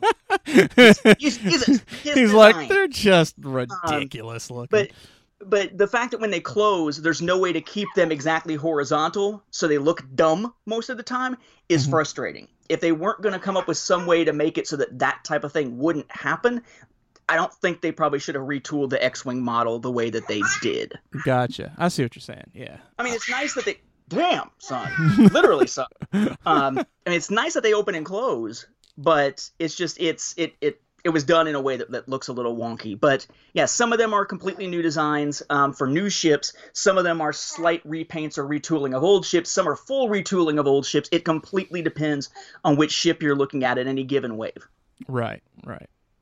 So, um, I mean, with that, do you want to get into Chris's email? Yeah, so we have an email here from Chris Locke. Um, it's a little long, so we've taken chunks of it so that we can address each of them. I think two pieces of it uh, we've actually addressed at least a little bit, but want to get his thoughts in on it as well. And there's a couple pieces that can help lead us into discussing other parts of X Wing 2.0. Um, so he says, among other things, um, I totally get where you guys are coming from with your perspectives on X Wing Second Edition, but I feel more optimistic about it but I feel more optimistic about what it will do for the long term health of the game. As a Rebel faction player, it was always a bit of a bummer that the T 65 tended to be weak, even before the new T 70 arrived, basically acting as a strict upgrade to the old X Wing. Obviously, part of that has to do with the T 65 being one of the first ships they designed, and had no clue where the game would evolve to over the next few years. So, seeing the early information, the improvements to the T 65's dial, the added mechanic of the S foils, I'm excited to play the X Wing again. And it continues on, speaking of the different models and refinements to ships. He says, uh, Not sure if you had heard, but in addition to retooling the T 65 model, they have a completely new sculpt for the Y Wing, which I hadn't noticed, uh, but seems to be the case. And it looks incredible. And they've also implied that they might make similar tweaks to other ships, as we mentioned. Uh, are there any other ships you feel could use this tweak or even a full rebuild. Um, so I I too think that the improvements to some of the earlier ships to make it fit better in balance with the others works pretty well. Um, I haven't had a chance to play all of them, so I can't say definitively, but it definitely looks like they were heading in the right direction. As far as ships getting retooling and remodeling, I don't know. I don't know that there were that many that I found, um, you know, is, that much flaw with Right. when it came to the previous ships. What do you think? Yeah, I mean, it's I, I'd have to kind of look through my ships. I'm trying to think off the top of my head. Um, in in which case, I mean, I, I like we said earlier with Armada, uh, same thing with X-wing is that there's lots of people. I remember, you know, early on, it was hard to get a uh, Millennium Falcon because there were lots of people that were just buying them simply for display. Um, so they've always had really nice, um, you know, uh, really nice detail. They were really nice models. Um, man, I mean, I am trying to think. Let's see. Uh, I mean, you know, it's like little things like maybe like the wing, which granted you, you'd mentioned um, that they weren't the best, but being able to collapse wings and stuff like that's really cool. Um, you know, maybe like being able to tilt them a certain way. For instance, like the B wing. You know, it was only in that straight attack mode. Oh, Um, true. Oh man, I am trying to think, but you know, honestly, one that I would actually kind of like to see, even though I'm not in love with the um, the other version of it, uh, I wouldn't mind seeing a um, a different version of the E-wing. How come? I think that the E-wing looks stupid and is a like it's a really poor design. But it's but that's the that's what an E-wing looks like. right, right. I mean, it's don't. So I you mean- don't want to see. It's not just about the game. You just want the dang ship redesigned for canon, right? I mean, yes, but also um, they they did do a a redesign uh, back for oh gosh, what game was it that they um, was it? It wasn't Star Wars Galaxies, I don't think. Um, let's see here. I'm, I'm trying to look right now. I'm seeing. Is it Fate of the Galaxy? Was that a thing? So, are you sure that's not a fan design? I'm not seeing any official information on that. It looks sweet, but it doesn't look familiar. I'm not seeing anything for galaxies. Nothing, dude. I'm not seeing anything that would suggest that that's an official design. Well, looks like I've been had. Well, it happens. It, happens. right. it looks sweet. It looks it looks like somebody tried to make an E-wing and combine it with like a Viper from the reimagined Battlestar Galactica. Right. kind of yeah, that's exactly like. what I was thinking too. So, So so it would be nice if basically the E-wing you would say is redesigned to look more like a fan idealized version rather than what it is because what it is is kind of X-wing like and boring essentially. yeah, it's not even that. You know what? You know what it is that I really don't like about it. The letter E. N- no, I don't like that Top Gun. That's the main thing, and that's not fixed in that uh, fan made one. Um, so you know it can't really fix anything. But that's that's the model that I like the least. Um, Gotcha. He doesn't like that Top Gun. I will I will do you a favor and not tell Maverick and Goose. wow. Uh, I will try. I will or or. Goose's son for the upcoming Top Gun. Oh God, yes, there is. Although I will say, I, I recently picked up the Blu-ray 3D copy of Top Gun, and Top Gun for a movie the age that it is, the 3D conversion is actually really quite good. It's really fun. Um, all right, so moving on.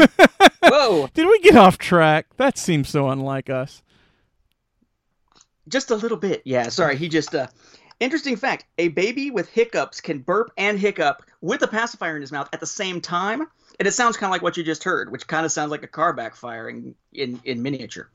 Um, speaking of miniatures, um, when we look at the products that have been released for 2.0 so far, we've got our core set, which includes two TIE fighters, TIE LN fighters, and one T65 X Wing, that redesigned version. In terms of accessories, you got a dice pack and you've got maneuver dial upgrade kits for all the different factions at this point, which is quite a few because you have the Rebel Alliance, the Galactic Empire, Scum and Villainy, First Order, Resistance, now coming up Separatist and Galactic Republic. Um, there are conversion kits to convert your 1.0 stuff to 2.0.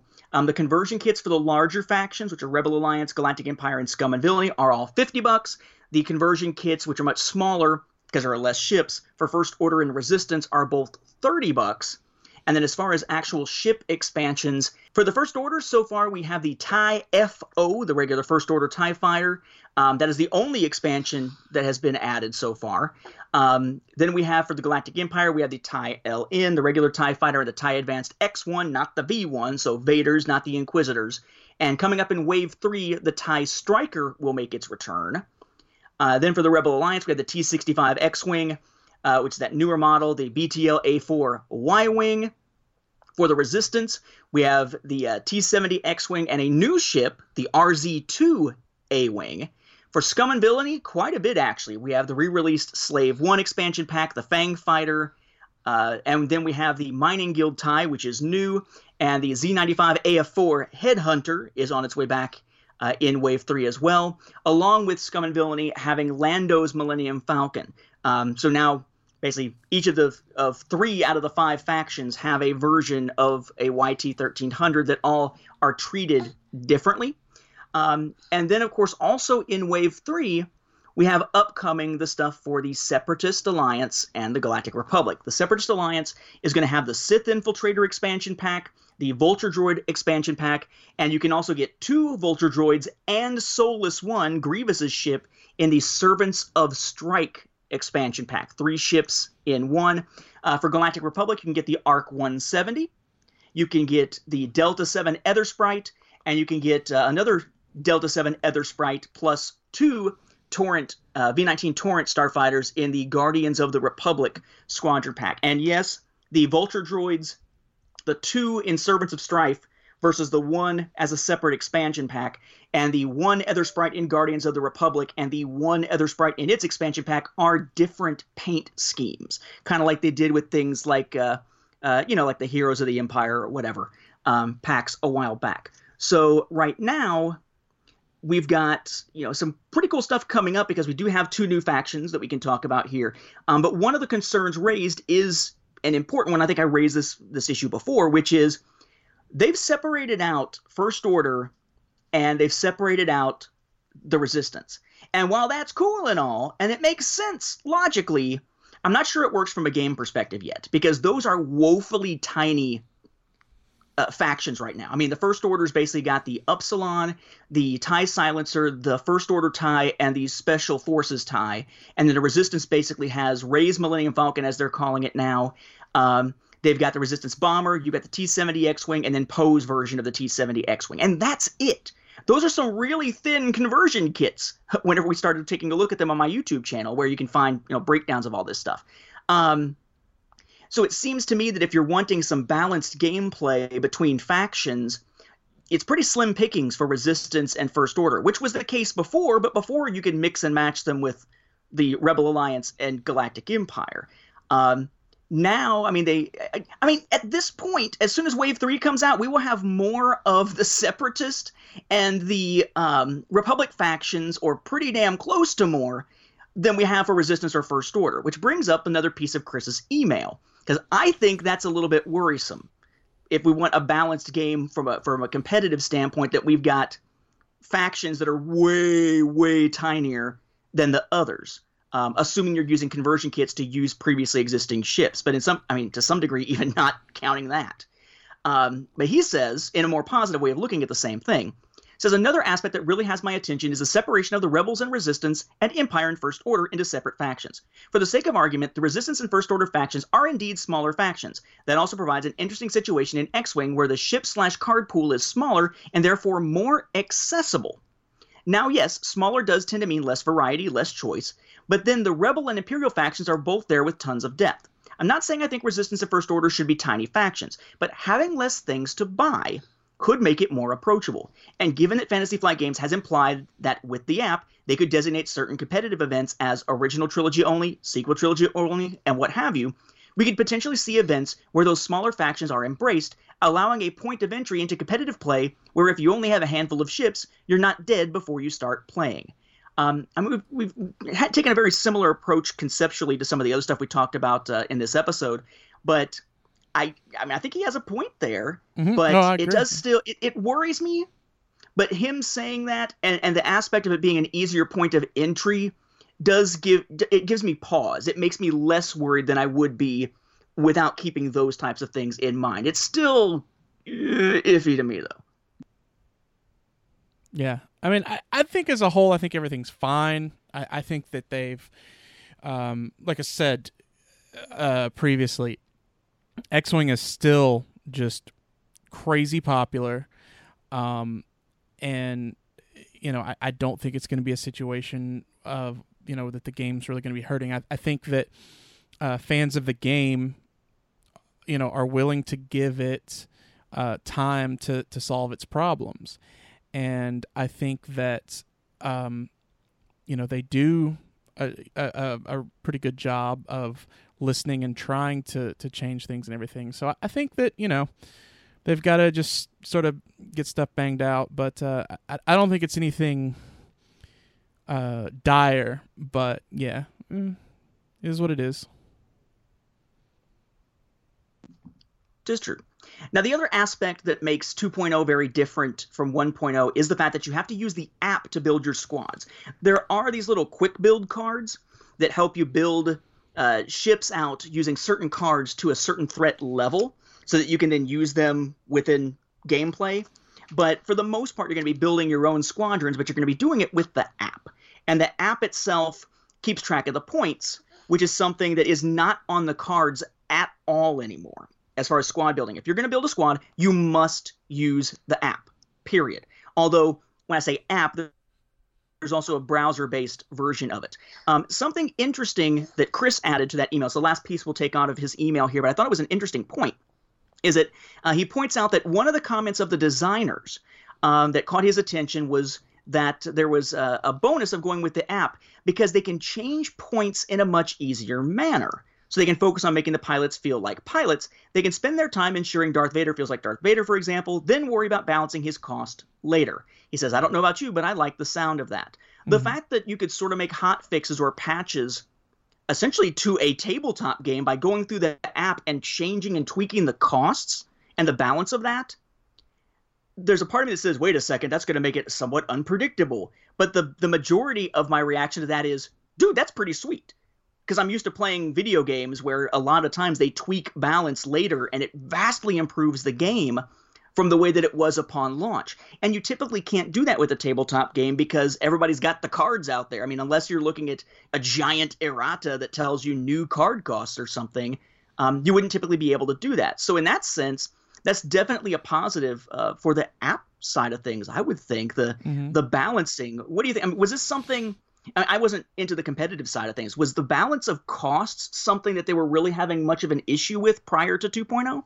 Yes. Oh yeah. I mean, uh, basically, um, you know that that was the one thing that they realized that um, some people would actually do, um, like they they would come up with like a mathematical cost and and then um, essentially assign points to something based on what that ship uh, had and then they would use that to then determine if the uh, if a ship that would come out would uh, you know cost too much or uh, under cost or, or whatever.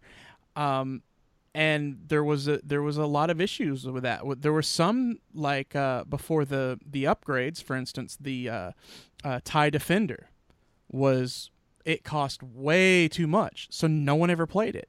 Uh, the b wings did not cost um in, in a lot of ways i kind of feel like the b-wing sort of broke the game uh when it came out because it you know it, it just it was uh it cost a lot less than what it should have.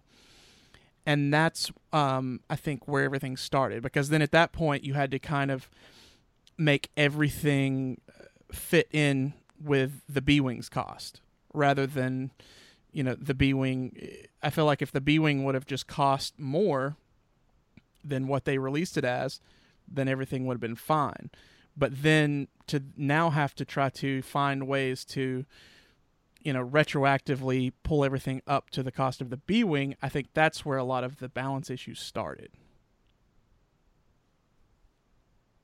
Interesting. Now, have you had a chance to check out the squad builder yet? I have not. I'm sorry. I know. I know. I'm. I'm. I'm terrible. Um, and it's like I said. It's one of those things where I'm like, I am interested in doing this, but I also have these things, and I'm, you know, and I'm like, I need to do this and everything, and so I just try to prioritize stuff for like, you know, oh, I need to get this done by this date and this done by this date and everything, and so X-wing stuff just keeps getting pushed back, and and then Yeah. I look and I go, holy crap, it's been three months. Well, we'll tell you what. There's a couple of app-based things that I wanted to bring to our attention, both in terms of this and one other one that we haven't mentioned that actually gave me a little bit of hope for a game that we just talked about that may be dying. Um, but basically, the squad builder, you're going to go in and you're going to tell it which products you have, right? So that it at least um, it's narrowing down your options for you because that'll tell you like which cards you have, which minis. I mean, it's not just a minis thing; it is a cards thing. Um, and it basically right now is showing you the conversion kit option and the individual ships that have been re-released for 2.0. So the the conversion kits will give you some new options, but just know that primarily the products that it's showing you is the new ones. Um, there's a full database of cards you can search by to find. Um, you can save your squads for later use. And what I think is nice is that if you're going to start playing uh, a new game, if you're going to build a new squad, before you even choose your faction out of the four that exist now, and then of course it'll be, uh, or sorry, five that exist now and the seven that'll exist later, you actually have to choose which game mode you're going to, to go with. So you can play an extended game, which is a 200 point game, basically, right? Uh, everything that X Wing has to offer, as they put it. Um, there are new variants that you can choose. Um, variants including um, No Glory, Playing Favorites Version 2, Battle of Yavin, Season of Giving, and Evacuation of D'Qar, which give you certain scenarios. Um, you can break out uh, the hyperspace aspect of the game that only includes the second edition core set and uh, ship expansion, so none of the conversion kit stuff available for a 200 point game. And then you can actually set up um, a custom format experience. So the app wound up being a little bit more than just, hey, build your squad for regular X Wing play. Um, it's got the different game modes in it and balances costs and whatnot uh, based on that, and balances your options based on what is in your collection, which makes it and it's and it, you log into it so that it not only saves it, but you can get access to it through, say, Fantasy Flight Games' website. Um, it makes it a more versatile thing than it looked like, and they're pretty frequent at putting out uh, patches to it and updating it. They're on version 1.1 now, but uh, after 1.0, they had uh, one, two, three, four 1.0 point something updates before they got to 1.1. So they're pretty pretty on it as far as that goes. I did also want to mention something that had previously completely slipped my mind as like a side note here, which is that uh, if you do still play uh, Imperial Assault and love the campaign aspect of it, um, you remember that campaign app that's out there that's available, uh, the Legends of the Alliance app that basically runs part of the game for you if you follow the rules that it lays out um, so that you can play even more with Imperial Assault. Not only is there the tutorial mode and Flight of the Freedom Fighter, uh, which was the campaign that was built into it, um, they relatively recently, at least since the last time we talked about it, have updated that app to include Jabba's Realm, a an app version of Jabba's Realm as well. So uh, Imperial Assault players who like playing campaign have that app aspect um, beefed up for them as well. Uh, Fantasy Flight's really kind of kind of upping their game when it comes to the apps as companions to game. Even the Dice app looks nicer now, plays a little bit better now. It feels like it's a little slicker now, um, which is nice. I mean, they've really been sort of focusing in on that, honing in on the app aspect of game. Uh, not not thinking of them necessarily always as just companions that are optional to a game, but with stuff like you know the squad builder, giving us something that's required for the game, but making sure that it's actually done right.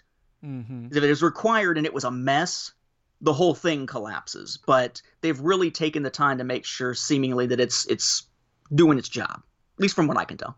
Yeah, and, and I I've always loved the the dice app, but fair warning, um, especially like in a more uh, tournament based setting, uh, well, heck, not e- not even tournament. Like, but if you want to go to, like, say, um, you know, just a casual night, people really don't like it. it's yeah, that's more. I feel like the dice app is more of like a thing for yourself. You know, when you're playing just among friends at home. but or that's what I'm like saying. that. I'm talking about just playing among friends, like at the store. Oh, even even even at home or at the store, they're like, nope, sorry. Nope. yeah. Is it Well, I mean, they of don't. the, of a, the way that the algorithms work or something. I mean, It's. I think it's. It's just a situation of because I've asked people about. It. They're like, well, you know, they're like, it's the official app and everything. They're like, I just don't like just because they people don't feel like it.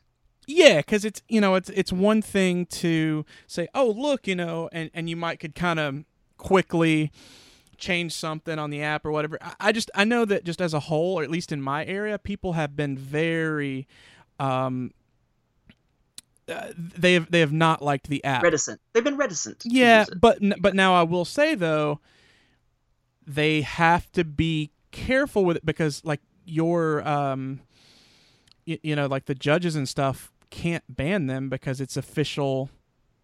You know, it's Right. official stuff. It's just something that's not. I don't want to say frowned upon, but you know, it's n- not exactly you know welcomed with. it it sounds like you're leaning into and I I know you're not saying this, so Mhm. so I'm not putting these words in your mouth, but it sounds like you're almost leaning into true fan territory. A true fan of X-wing would use the real dice. I I don't Are even you think just it's a that. noob? Are you just a, a, a casual to be using the app? It, it it almost feels like there's a delineation where it's if it, if it's being looked down upon, those who are using it are being looked down upon. That would suggest, you know, not not goodness. Yeah, it's like I said, it's it's not even a situation of of like, oh no, this is the the only way you should play. It's like I said, it's more of just concern of cheating. Um, that like I said, that seems like a lot of people um in my local area have.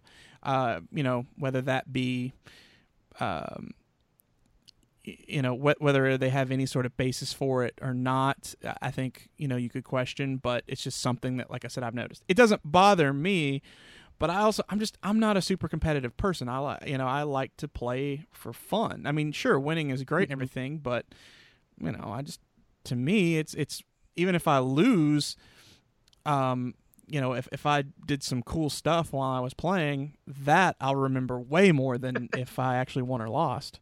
You remind me of of our first times trying Nemesis, which I would keep bringing up because it's freaking awesome.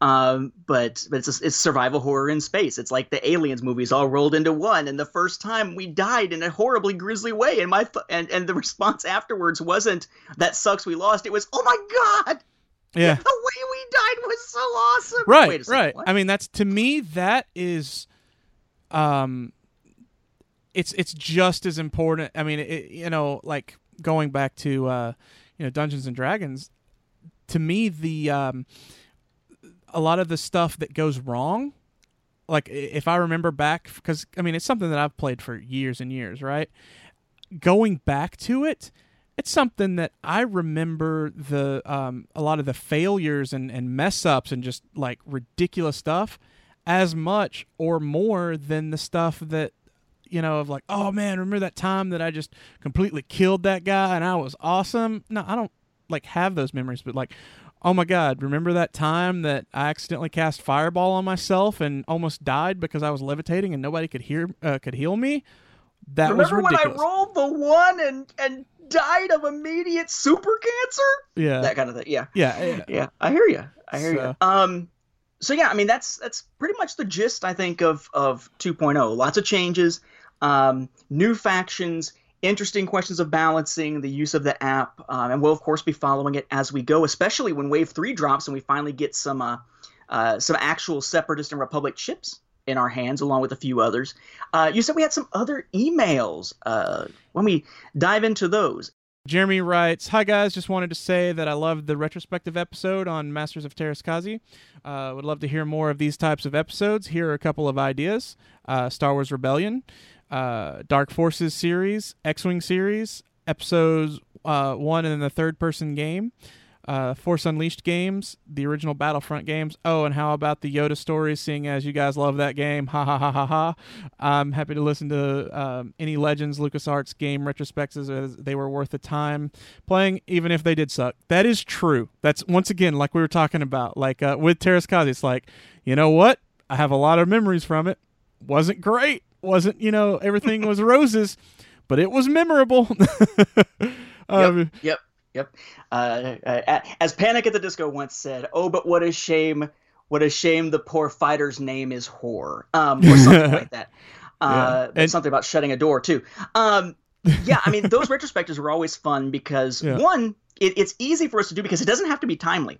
Right, an episode like this kind of needs to be a little bit timely. One of Mm-hmm. those we're looking back on something, it can really just sort of take a breath and do it when we feel like we're ready to discuss it on whatever we feel like discussing, um, which is a great bit of freedom. I'm absolutely up for uh, many of those, especially Mm-hmm. Force Unleashed, because Force Unleashed is still my favorite Star Wars video game series of all time. I'm actually about to start replaying them probably on Xbox One from the Xbox 360 versions. Um, But as Nate- I'm about to send the Wii version out the door as I sell off my Wii U, I loved the Force Unleashed games, despite the fact that there wasn't a third and it was left on an unresolved cliffhanger that somehow must have been resolved. But Nate, there's no way that you can clone a Jedi. He says to you on the comm as you're staring at a factory of uh, clones of yourself. Well, not only that, but the guy who's saying you can't, that, that Master Kota who's saying you can't clone a Jedi, his own, what was it, Padawan got cloned back in the um, Elite Squadron Battlefront game. So it's kind of like, the hell you talking about, man? I know. But yeah, I mean, the, the, the Force Unleashed games were fantastic. That'd be a Yeah, great yeah. thing to return to, um, and, and just kind of delve into uh, a little bit more with, uh, Mhm. which is which it's it's funny because I make a Panic at the Disco reference because I'm finally starting to get into the band, and I I remember thinking that uh, Sam Witwer, aka Starkiller, Mhm. could be brothers with Brendon Urie, the lead singer of Panic at the Disco. I'm I'll I'm take your word the for place, it. I have but no I'm idea what these things totally are. all for that, and maybe with some Panic at the Disco playing in the background or something, so we can get a copyright strike or something. All right. I don't think that's how I think that's how podcasts typically work, but um, but yeah, and Oh, then he, he on YouTube. Yes. yeah he finishes up here. I'll just kind of summarize his, that basically it's a shame that they uh, closed LucasArts, and I agree with you, sir. It uh, Yep. it's that at the time I was like, no, okay, that's fine, you know, whatever. And then as time's gone by, I'm like, no, no, it's. I wish that I wish that they would have uh, kept that open. I was wrong. I I can I'm a grown up. I can admit when I'm wrong, and uh, this was one of those times. I really wish that. Uh, that LucasArts was still a thing because those games, you know, like you said in your email, uh, they were um, you know, they may not have been great, but at least they were, you know, f- worth checking out and you know just Mhm. fun to to to talk about. You know, they they were memorable, and yeah, the only thing that we've really gotten so far. Um, you know, I mean, you can count the. Le- I always just like sort of don't count the Lego games, um, which would be a great uh, segue into this next email here, but uh, I'm gonna screw it up. Uh, I don't count them for whatever reason. I mean, I guess you should, but I don't know. To me, I kind of see them as Lego games first, and then Star Wars secondary. And and I thought the Force Awakens one was good. Um, I really liked that one, but holding that one to the side, all we really have are the two Battlefront games. So Yeah, looking back on LucasArts and whether or not it was a good thing, you know, hindsight is 2020, except right now my hindsight is blocked by the ashes and smoke of the smoldering ruin that the Oh. potential has been. Oh, that's just the know. last two games that were canceled. Yeah, that that that too. As I said that, he woke up from from starting to nap, and he's looking at me with that face like I'm about to cry. He's I'm like, cry." "Ah, I want No, thirteen, thirteen. No, it's okay. LucasArts was gone before you were born, man. It's all right. He's like, it's "But I-" fine. He's like, but I still miss thirteen, thirteen retroactively. I know, I know. I mean, imagine this is a child that's going to grow up in a you know in an era in which you know digital purchases are what you do. Like, what is what is that disc? Is that a coaster kind of thing? it is that cassette a cassette player? How do you start it? what is this thing about popping out tabs? God, I'm old. Anyway, um, yes. Right. So Yeah. let's do some more retrospectives. Let's figure out some stuff. Do you have an ability to go back and say replay um, the Force Unleashed games at this point? Do you still have them, or could get them cheaply or something. I have almost every Star Wars game in one form or another with like some obscure um uh, um like like there's some of the ones that I believe are more like computer games um that I may not have and Star then Wars chess. I do not have Star Wars chess. Um I don't think I do. I may have I may have gotten that in a humble humble bundle. I'd have to look and see. Uh but I don't think so. Um and then um you know some of the the more like uh, uh handheld games that came out like some of those i don't have uh but i mean i can i can always acquire them i mean these things ebay exists for a reason and that reason is to give us podcast content i think Yeah, as long as you haven't sold off all your old systems, pretty much like I have, or I am. I'm even selling off my uh, my Kinect Star Wars limited edition Star Wars Xbox 360 now to a a, a podcasting friend because I, I just don't ever play that system. I, I don't have the space for this crap. I- I hear you, Taken but- up by X-wing and Imperial that- Assault and Legion. i'm not gonna lie that does hurt my heart a little bit because i'm like it's so good though i mean that's the thing is too i like my uh my darth vader ps4 I really do, but I don't. I think that you can. There's like a quality drop each time. Like you go from that uh, R2 Xbox 360, which was just like I think probably Beautiful. Yeah, I mean, I, if it's not the best, um, like exclusive console ever done, it's it's at least in the top, right? I mean, it was really really nice. But then you drop down to the um, like the Vader PS4 that I got, which I think I still think really nice. Um, there's some things that are kind of questionable, like they're like, uh, oh, here's the the controller, and I'm like, okay, I mean it's fine or whatever. Yeah, you know, because it's his uh, it's his chest box. I don't really see it, but okay, fine, whatever. Um, you know, but I mean, a lot of people like that controller. I remember we were getting uh, people emailing us asking, or you know, either asking or saying that they would love to just get the controller. Um, so I think it looked nice, but it didn't have, you know, some of the cool details. Like, um, you know, one of the things that I love about that R2 one was like you open it up and it says, I think it says, uh, "Help me, Obi Wan Kenobi" or something like that on the disc tray. Something like that, yeah. And it makes the R2D2 sounds when you Right. turn it on or open the disc tray, and it's got the controller that looks like C3PO's Yeah. abdomen, basically. Just, those little nuances that just really made that thing awesome. And then you get up to the last PS, the PS4 Pro, where they're just like, eh, we just slapped the Rebel sticker on one corner, a Empire sticker on the other corner, and then in the middle we just slapped an even bigger uh, Inferno Squad sticker. And it's like Yep. that and if and if my experience is any indication, we also added in a substandard optical drive that's going to die on you within about a year. yeah, they probably did that too, but I, I, that's that's probably a little less is that a feature fault. or is that a bug? I'm not really sure. that I, I don't think we can blame them for that. But point being, it just super um you know, it's there's no uh um it's lazily done, you know, and and I, I hate that. Once again, I, I I thought Inferno Squad was cool. That the uh, that was something I I, really enjoyed about this uh, era of, of gaming. I, th- I think that's the one thing that they've really done well.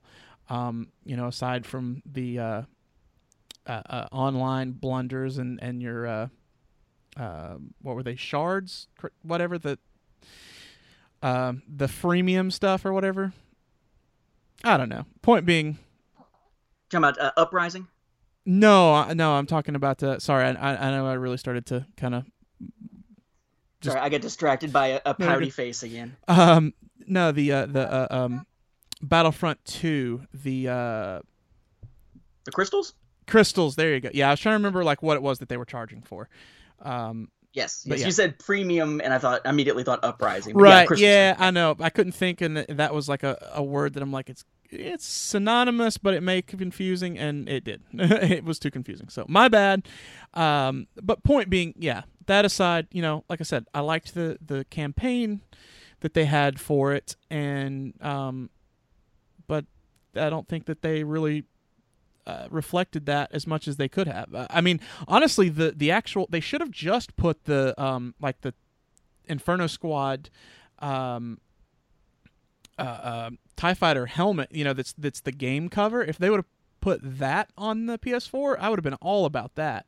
Or even just make it the the color and style of it without it even looking like the helmet per se. But you know, with yeah. just the symbol on it. But that color scheme, that cool kind of bluish, you know, like the Mhm. the light reflecting on the black armor type color scheme would have been awesome. That and the symbol yeah. would have worked better than than Yeah, uh, than but, the way that it wound I mean, looking. this honestly now I'm just like, eh.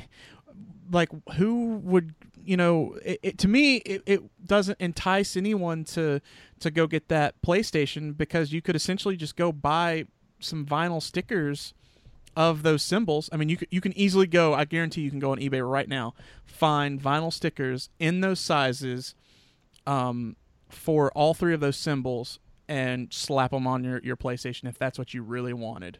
But why? Because it's just very lazily done. You could actually get uh, a rebel and imperial symbol sticker from uh, what was it? Uh, disney movie rewards more or less for free if you bought rogue one in any form pretty much you know ages ago. So yeah pretty readily uh, readily available.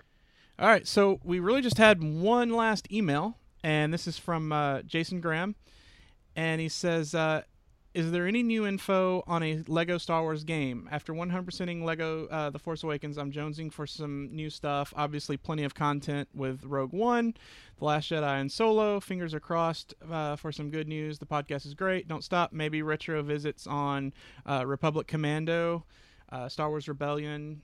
Uh, says which are a couple of my faves. And says sincerely, uh, Jason Graham. So, unfortunately, I haven't heard anything, which is kind of odd, but then maybe not. Do you have any sort of? so i haven't heard anything but uh, i did a little bit of research here as we were looking into this and it's interesting because there's this company called tt games and within tt games are different subsidiaries like traveler's tales and tt fusion traveler's tales is the one that did all of the lego star wars games for consoles until force awakens and then TT Fusion was the one that did the handheld versions of the Lego Star Wars games, uh, or at least the handheld version of uh, uh, Lego Star Wars: The Complete Saga and Lego Star Wars 3: The Clone Wars.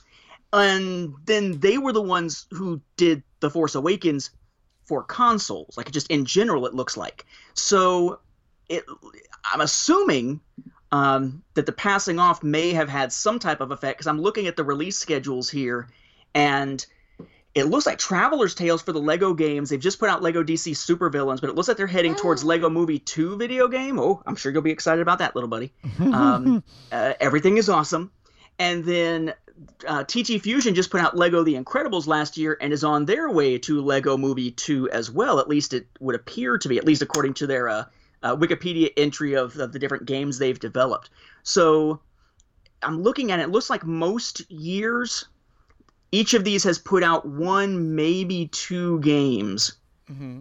So it could just be that they just don't have the development space to do so. Well, I Um, wonder if it may, or, or maybe the last one just was not as financially successful as as the others had been. But it's interesting that they switched over to TT Fusion and now have stopped. I'm wondering if this is part of a broader process, not just they've stopped, but mean- it's something about the switch to TT Fusion and then the stopping is related. Well, but here's another thing that um, may have to consider. Perhaps um, it may have something to do with EA having the exclusive license. I mean, I know obviously that uh, The Force Awakens came out during that time, but maybe there was something going on then um, that um, you know is different than now. Like maybe they pay, you know, they paid to try to um, you, you know they, maybe they paid both um, uh, uh, EA and you know Lucasfilm or whatever so that they could make that game or maybe they had some sort of um, you know previous contract that said like oh well you know if there's an, another movie then we get you know the the rights to that first one or whatever um, you know something along those lines. I'm i'm wondering It, if it's it some could sort of, be, but I mean, I'm thinking about it, and and I mean, this was a game. Given when it was released and when it was announced, Mhm. surely that that the EA thing was already a done deal by that time. Um, it, it the the Force Awakens Lego game was teased in February of 2016, Right. officially announced uh, right around. Or I guess it was uh, uh, it was teased and then announced. I guess because of some leaks around February of 2016.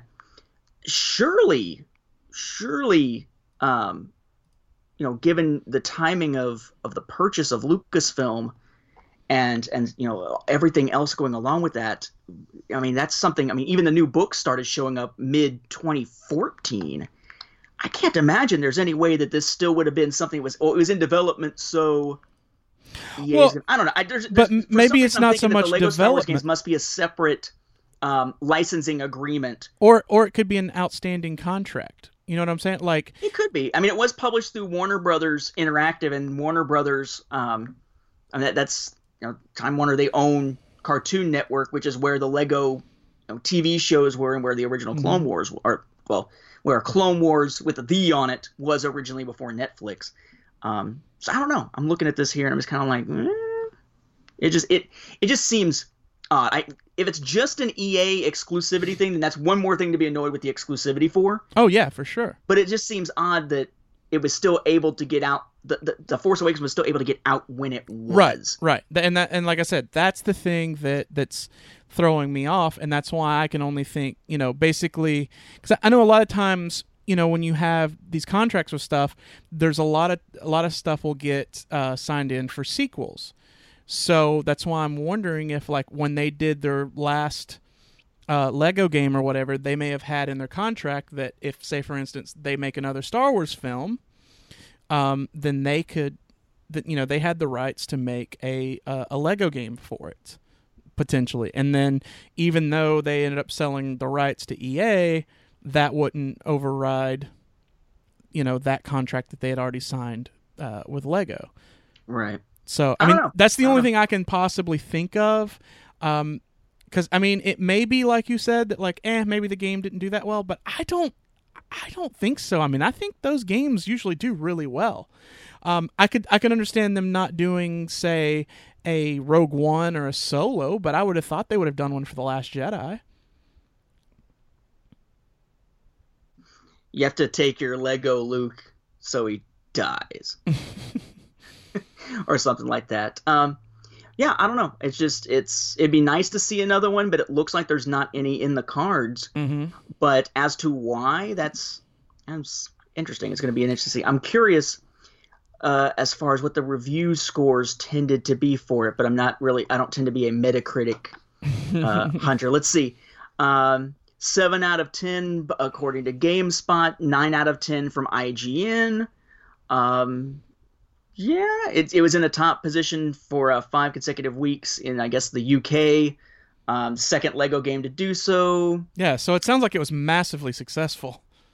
Yeah, yeah. So, so yeah. So maybe it is just a, a licensing thing. We Yeah, need I mean, some kind of actual clarity. it, it would be that or or maybe because you know with um previously they did uh you know they did like one two and three right so they did Oh, right. Yeah. the first one that covered all of the uh prequel games and then the or all the prequel movies and then the second one covered all of the um ot films so maybe they're thinking you know they wanted to to put a game out with the force awakens but now maybe they'll just do like a sequel trilogy game Possibly, but we also had Lego Star Wars 3, which was Clone Wars, so you would hope that maybe they'd be announcing like Lego Star Wars Rebels or something now that Rebels is done. There's plenty of ways to milk the franchise without having to wait until the end of a trilogy, and yet we get crickets. yeah i don't know I don't know.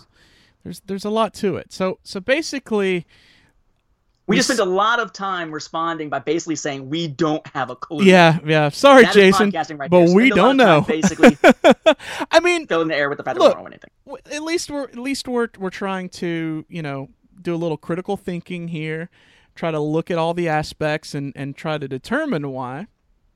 Um, that's that's second to you know doing the research on it. Now, if we would have planned ahead, I I I probably should have went and did some research on it, but I forgot. So instead, you know, trying to do that now on air was not very uh you know, it's not very interesting to listen to. So instead, we're just going to sit here and try to come up with some things and speculate. Could be worse. I had a friend of mine who was freaking out that there wouldn't be any more Lego Star Wars games uh, after what happened with the company that made like The Walking Dead. Uh-huh. Uh, yeah, and Telltale like, Games? No, I had to explain that there's a difference between Traveler's Tales and Telltale. so I mean, we, we are in better shape than than some. That's true. Yeah. Um, that was also unfortunate because Telltale, like, you know, that was one that took everybody surprise by surprise. Um, I know we're starting to get far afield again, but it's video games. Um, but because everything was, you know, very successful. Like they had, But single player story based games, they're not the future. well, apparently not because they went out of business. But um, I think it probably had more to do fulfilling with. prophecy.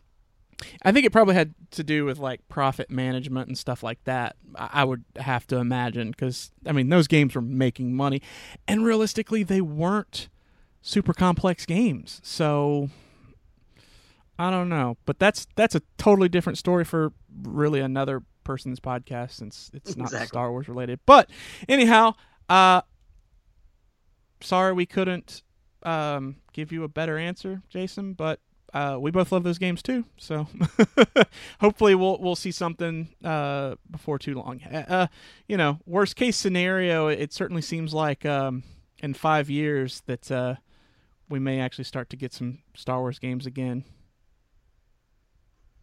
Star Wars games in general. Yeah. wow. I mean, I'm I'm I'm trying to be positive, man. I mean, Kate will be five years old at that point, so that'll that's mhm. Something to consider. But uh, yeah, just look down the road. All right. Well, I guess uh, we'll go ahead and end on that depressing note. Yeah, so say every, everybody has grabbed their beers and are now sitting in the corner like, damn. well, I mean, look, I guess look on the bright side. If the worst thing that we've got going on in our life right now is not enough good Star Wars video games, then mm, could be worse. Yes, very true. Though some could argue that it is because there's other things to worry about. But we don't talk about those things on this podcast. So instead, why don't you go ahead and send us an email or a tweet or uh, Facebook message uh, or post over at um, those three places. It's just uh, Cloud City Casino, uh, Cloud City Casino at Gmail for the email, and um, you know just Cloud City Casino at uh, on the others. Did I say casino on the first, or did I say Cloud City? Let me Honestly, you over. say you say that every episode, so I had stopped paying attention and was checking with the baby. Let me try again. But I don't think he's ever heard it, so of course The- he's not hearing it now because I got headphones on. But still, All right. Let me start that over then. You can uh, just reach us at cloudcitycasino at gmail.com for our email. Uh, and then, of course, we'll, we'll read your email on the show, uh, like we've done for these fine folks. Or you can always just hit us up on Twitter or Facebook. It's just Cloud City Casino over there. You can find me on Twitter, although not as much recently, but I'm starting to kind of get back in the swing of things. Uh, I'm just Morris Isley on Twitter. And Nate's got some places where you can find him. Yep, you can find my book, A Saga on Home Video, over on Amazon. You can find my YouTube channel where I've got videos of all these new releases we've been talking about from Fantasy Flight Games, right down to looking at individual components of the games. Um, those are all over at youtube.com slash chrono radio, chrono like chronology, and then radio all run together like the title of my very first podcast back in the day. And uh, yeah, you can also find me on Star Wars Beyond the Films, also at StarWarsReport.com. And if you do follow me on Twitter at SWFanWorks, there has been a change. I have closed the Facebook page for the Star Wars Timeline Gold now. So it is now my author page on Facebook, which is just facebook.com slash Nathan P. Butler author as one giant word, that will be reposting to the at SWFanWorks Twitter account. Um, so if you're looking for news about me and writing, like Greater Good, going to have a new edition that's going to include my old novella Echoes that hasn't been available in a while as bonus content and stuff like that, then yeah, uh, the at SW Fanworks will now be looking at that kind of stuff rather than reposting from the timeline page because the timeline page doesn't exist anymore. Oh no! Yeah, it's okay though. It's it, it was time. It was time. All right. So with that, there's nothing else to be said except Let the Wookiee win.